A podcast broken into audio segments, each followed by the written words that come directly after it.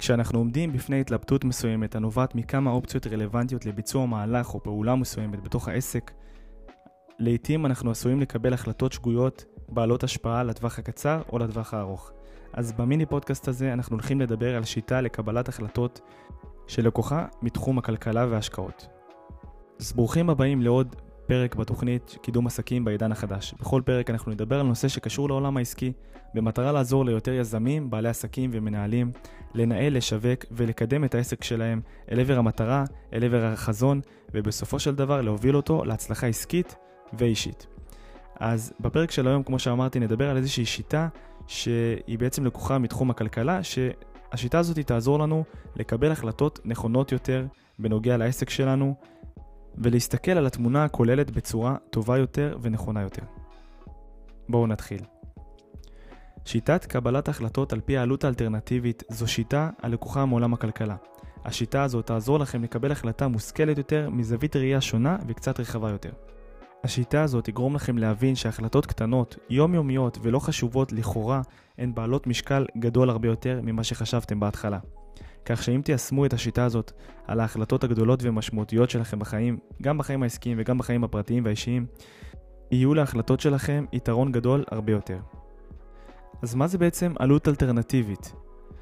העיקרון של השיטה הוא כך, אנשים יכולים לעשות החלטות נכונות רק במידה והם מזהים את כל האפשרויות השונות שניצבות בפניהם. כלומר, רק אם תפרסו בפניכם את כל האפשרויות, ההשלכות, היתרונות, החסרונות של המהלך שאתם רוצים לבצע, תוכלו לקבל את ההחלטה הטובה והמיטבית ביותר.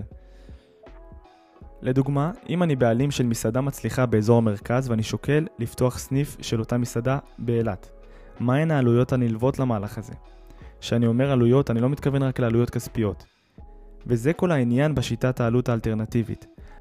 העלויות יכולות להיות זמן שאני אצטרך להשקיע בהקמת העסק ובנסיעות לאילת במידת הצורך, המרחק מהמשפחה ומהחברים לתקופה מסוימת, העלות הכספית הנלווית שאני הולך להשקיע שם, זה אומר שכירות דירה, אולי אני אצטרך להיות שם תקופה באילת, אה, טיסות, דלק וכדומה.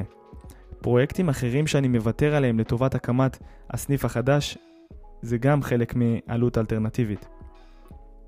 אם אותה מסעדה או אותו מנהל של מסעדה עובד רוב הזמן בסניף המרכזי שלו, ועכשיו אם הוא פותח סניף חדש, הוא יצטרך להביא איזשהו מנהל אחר שינהל שם במקומו, זה גם חלק מעלות, מעלות אלטרנטיבית של אותה, אותו פרויקט או אותה פעולה. בקיצור, העלות אלטרנטיבית היא כל עלות שנכנסת בחשבון במהלך מסוים שאנחנו הולכים לעשות. כל אלטרנטיבה מסוימת שבאה על חשבון אותה פעולה שאנחנו הולכים לעשות. מהדברים הקטנים ועד הדברים הגדולים. מה, אה, מהעניינים הכספיים ברמה פיננסית ועד לרמת אה, זמן עם משפחה או זמן בילוי או דברים כאלה ואחרים. אנחנו חייבים לקחת את כל האפשרויות ואת כל האופציות הקיימות אה, בחשבון. בעצם כשאני נכנס לאיזשהו פרויקט אני צריך להבין מה בגדול המחירים שאני הולך לשלם על אותו פרויקט. אם זה זמן משפחה, אם זה דלק, אם זה נסיעות, אם זה זמן של נסיעות, אם זה כסף, אבל כסף זה כמובן, זה, זה מובן מאליו בעסקים ובכללי. העלות האלטרנטיבית מכניסה בתוכה את המעבר, לא רק את הכסף, לא רק את הפן הכלכלי. וזה מה שחשוב להבין ולהסתכל על כל התמונה ברגע שאנחנו הולכים לאיזשהו פרויקט או איזשהו מהלך, גדול או קטן, זה לא משנה.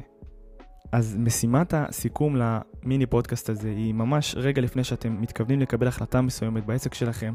זה יכול להיות פיתוח של מוצר חדש, שינוי ערוץ שיווקי, הקמת סניף חדש, הכנסת עובד חדש, ובאופן כללי כל החלטה, אפילו החלטה הקטנה ביותר, תיקחו בחשבון את כל העלויות הכרוכות בהחלטה שאתם עומדים לקבל, ולפי העלויות תחליטו האם באמת כדאי לבצע את המהלך.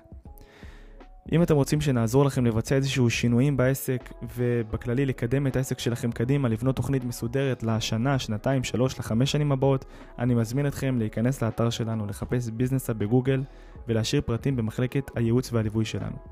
ואם אהבתם את התכנים שאני מעלה, אני מזמין אתכם להמשיך לעקוב אחרינו בערוצי הדיגיטל. אנחנו נמצאים בפייסבוק, אינסטגרם, גוגל, יוטיוב, ספוטיפיי, וכמעט בכל פלטפורמה אפשרית. נתראה במיני פודקאסט הבא.